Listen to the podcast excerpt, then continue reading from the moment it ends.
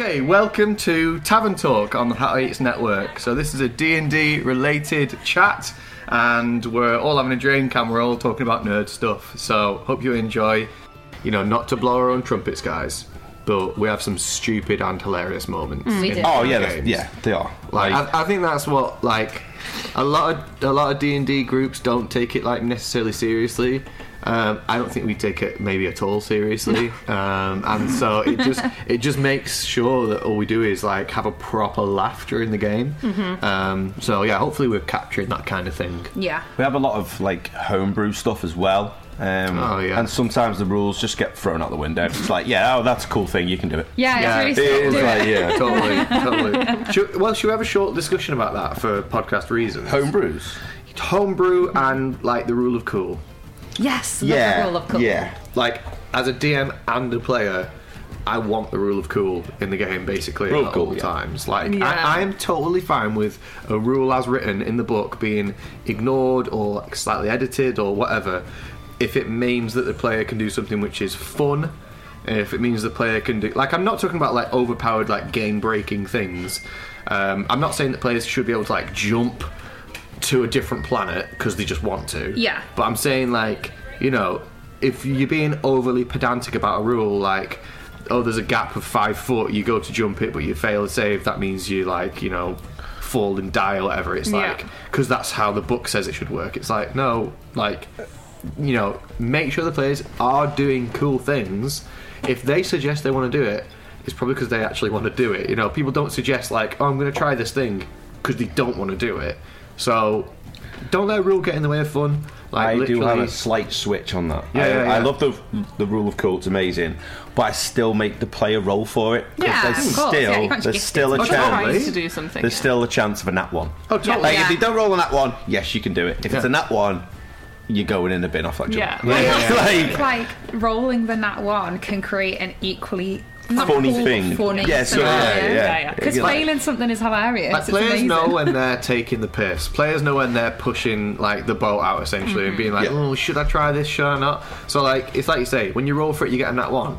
It is funny, like Yeah. it is hilarious. And again, I think in the DM's position as well, like you've got to kind of foster what a nat one is.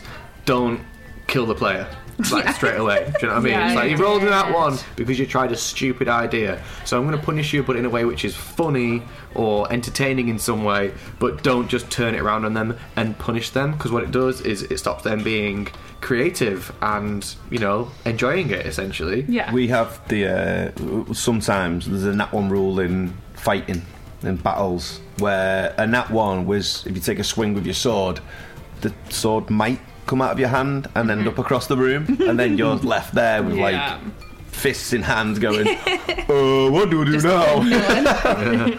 Um, there's some really cool points on here actually. So Chaotic Beta said, "How do you all deal with rolling death saves behind the screen, player roll, etc." So we were literally talking about this um, before we started recording this actually.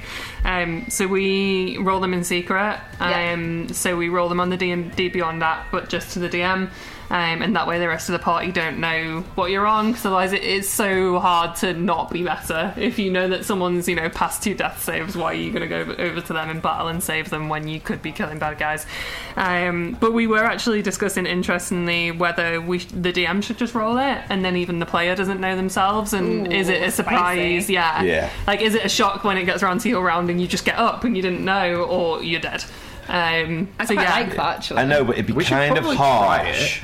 Be kind of harsh if it's like the DM rolls three death saves for you, and, And it's you're like, dead. and she comes out to you and you're like, you're dead.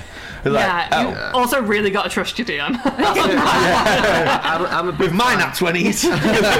I'm a big fan, like as a DM, in giving the player control and like letting them be confident with things like what they have rolled is what the consequence will be. Yeah. So like I think. From a meta perspective, it's great that other players don't know what your death save Yeah. is. 100%. Um, and from a kind of player autonomy perspective, it's great that they also still do that role.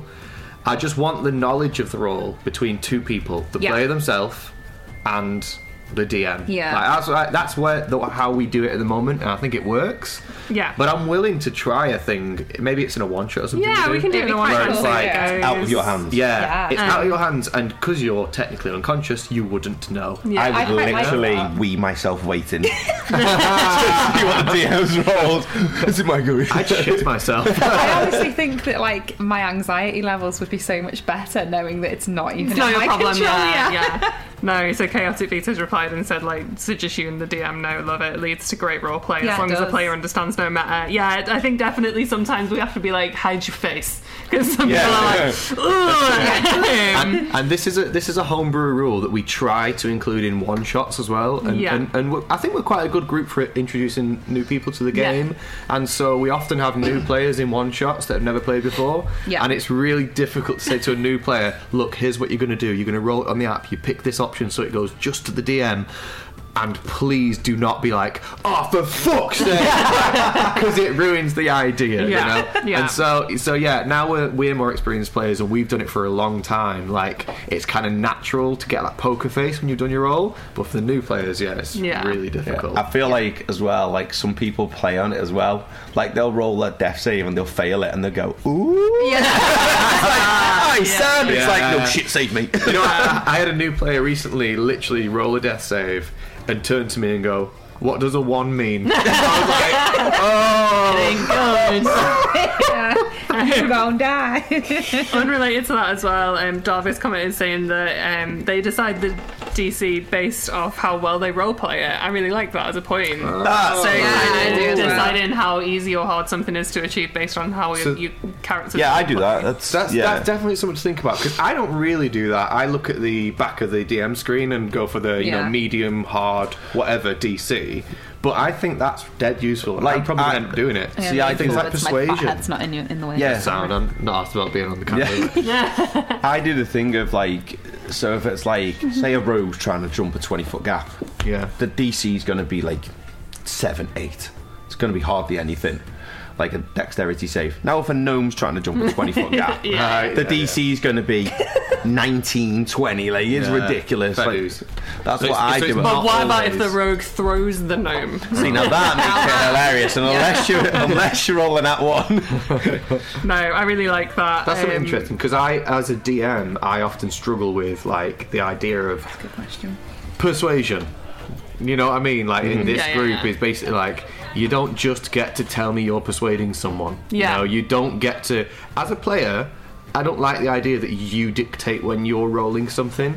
I think the DM should do that. Hmm. And so what I tried to, because I started a campaign at a, at a geek retreat, and what I tried to start with that group that I think really works really, really well is I basically said, don't you dare ask for a roll. Don't walk into a room and say, I want to do a perception check. Just just don't ever do it. Instead, walk into the room and say, I'm gonna look around for blah blah blah. And Yeah. then I, as the DM, will tell you, great, then do a perception check. Yeah. Okay? I'm really guilty of doing that. I think, like in campaigns, and I think sometimes in, I'm still in that mindset of like, oh, should I? Can I do this? Can I do that? And actually, I should be like, here's what I want to achieve. How do I achieve it? yeah, here's what I want to achieve, yeah. and here's how I want to just go about the game. Whereas I'll be like, please, DM, can And- I roll this? yeah, wait, wait for the DM to basically pick up on you and say, Yeah. okay, well, if you want to do that, roll or something. Because, like, I hate this whole idea of, like, oh, there's a guard in the way the door is there, I'll persuade them. Yeah. Yeah. Don't Mm, use it's a that little bit word. meta, innit? It's, it's quite Yeah, it is meta. meta. Yeah, I don't like that as a Um, DM because I'm like, no, stop telling me when you're going to roll. Instead, walk up to the guard and say, like, oh, hello, um, sorry, I'd like to come through, and you know, normally people like me get access to this place, and then as a DM, I'd say. So you're trying to persuade them, and in that case, Yeah, so role play it Yeah, like yeah, that. like Yeah. the one thing I don't like is when it's like I walk. You, you all walk into a tavern. It's like, can I do a perception check?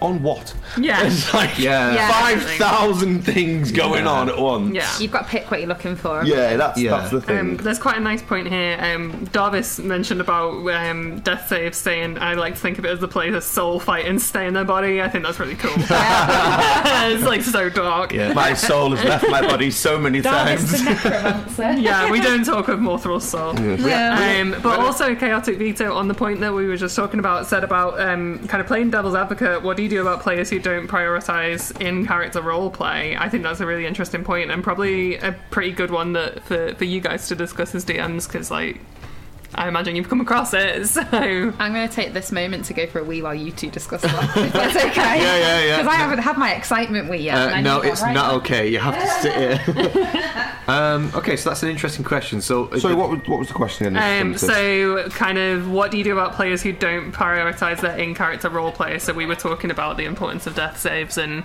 play into your character rather than it being meta. Um, so, what do you do as a DM for those players that don't don't- prioritize their character's role play? we're pretty good at role playing. as a group, we're pretty good at it. Yeah. I, I've definitely had um, individuals who are new players in one shots that it's not that they won't be good at role play one day or whatever, but it's like they're a bit nervous and they don't know what they can and can't say or things like that, and so they're quite quiet or reserved. That's the worst I've had it. And in that case, I basically I like to be stubborn with the role play that I do. So I will kind of you know, this might not work with all players, but I would necessarily target that person and kind of say, you know, oh, uh, good day to you. Uh, fine weather, isn't it? Are you you after anything specific? And you know, I, I basically I, I kind of ham up my role play as a DM instead of instead of leaving that kind of voice or leaving that person's mind and saying, okay, so what you need to do now is ask me um, in in character. Um, like what I'm selling or something. Like I, I basically, I'm, I, I try to be stubborn with the role play, stick in it, and let them know that if they want to get something from the situation, be as silly as I am. You know, be as be as extra or or kind of get on my level. Yeah, You know, like that's the way I deal with it. It's forcing them. It's like it's not forcing them, but it's like a, it is forcing them them, into isn't the role play, Yeah. isn't it? It's like, oh well, I want to ask for such a thing, and you go, well, ask me then. Yeah. Mm-hmm. right. Ask me then, and then it's and then like it becomes more of a conversation than like, do you know what I mean? Than Yeah. being forced that oh, we're playing a game. yeah, yeah, yeah. Um, I say to people as well when they ask, like when they first start, it's like it's not a computer game. You can do whatever you Yeah, want. there isn't a Yeah. set I'm amount of like, if you if you want to pick up a cheese knife that's on a board and throw it at the nearest gnome, you can. but there will be consequences for Yeah, it. Like, yeah. They're So like just in real life. point. Yeah. Um, but like, I think we gave advice for like brand new players before about like don't you don't need to have a voice or something, but but personally, I find having a voice for a character very very useful because it lets me and the table know when I'm role playing and when I'm not role playing. Yeah. So Big- I have a very very different tone when I'm not role playing, it's like, oh, can I do this or can I whatever, um, or even asking the DM a rules question or whatever. But like now I feel like it's automatic. Like if I go like, and what are we doing today then? Like you guys know I'm the professor, and you mm-hmm. know I've actually asked that to the group. Yeah. You know what I mean? And you don't turn around and go, what What are you doing? You know, like, you, you Yeah. don't. And I feel like as a DM, because I'm stupid, I really like to ham up the voices, and I really like to like let the players know when I'm also in character, and let them know you're never going to be more stupid than me. Like, Yeah. you're never, you're never going to be more embarrassing than me. You're never going to be more stupid. Um, and so, even if you do the stupidest voice you can imagine, I've got one even stupider. You know, Yeah, Nothing I think that's a embarrassed really nice about. point. Yeah. Um, because I do think doing voices can be quite intimidating. But you're Yeah. right, it, the separation is nice, and, and Emily was saying on there as well about kind of the separation being nice, which is good. Yeah, Um, as, as a DM as well, I feel like you get into voices more. So when you go back to being a player, it's more natural to do it, and it's nice just to do one voice, not 150. Yeah. So- And like, even if you're not, even if your character's not got a voice, you can still sort of be in role play. You can take a persona, basically. yeah, Yeah. it's, can't it's their I mean, motivation, isn't it? Yours, you sit up more when you do your voice as a Yeah, it's character. weird, you isn't sit it? up more, and then when you're asking a question, you still like you sit down. But yeah, So that's what you do. Is even it? if you've not got like a really obvious voice, you can still role play anyway and still do. You kind of got to get into the habit of thinking, what would my character do? Mm. How would my character say it? How would they phrase it? Um, and you know, it's things like that. It just It- makes it more. Here's a question for you guys: Do you role play outside of the game? I don't mean like in the bedroom. I mean like, like. You already know. Well, I do, yeah. we have had a few gnome fucks. And the band. Dean at the end of the bed with his knees with a little hat on. a little pointy hat on, yeah. Are you ready for me?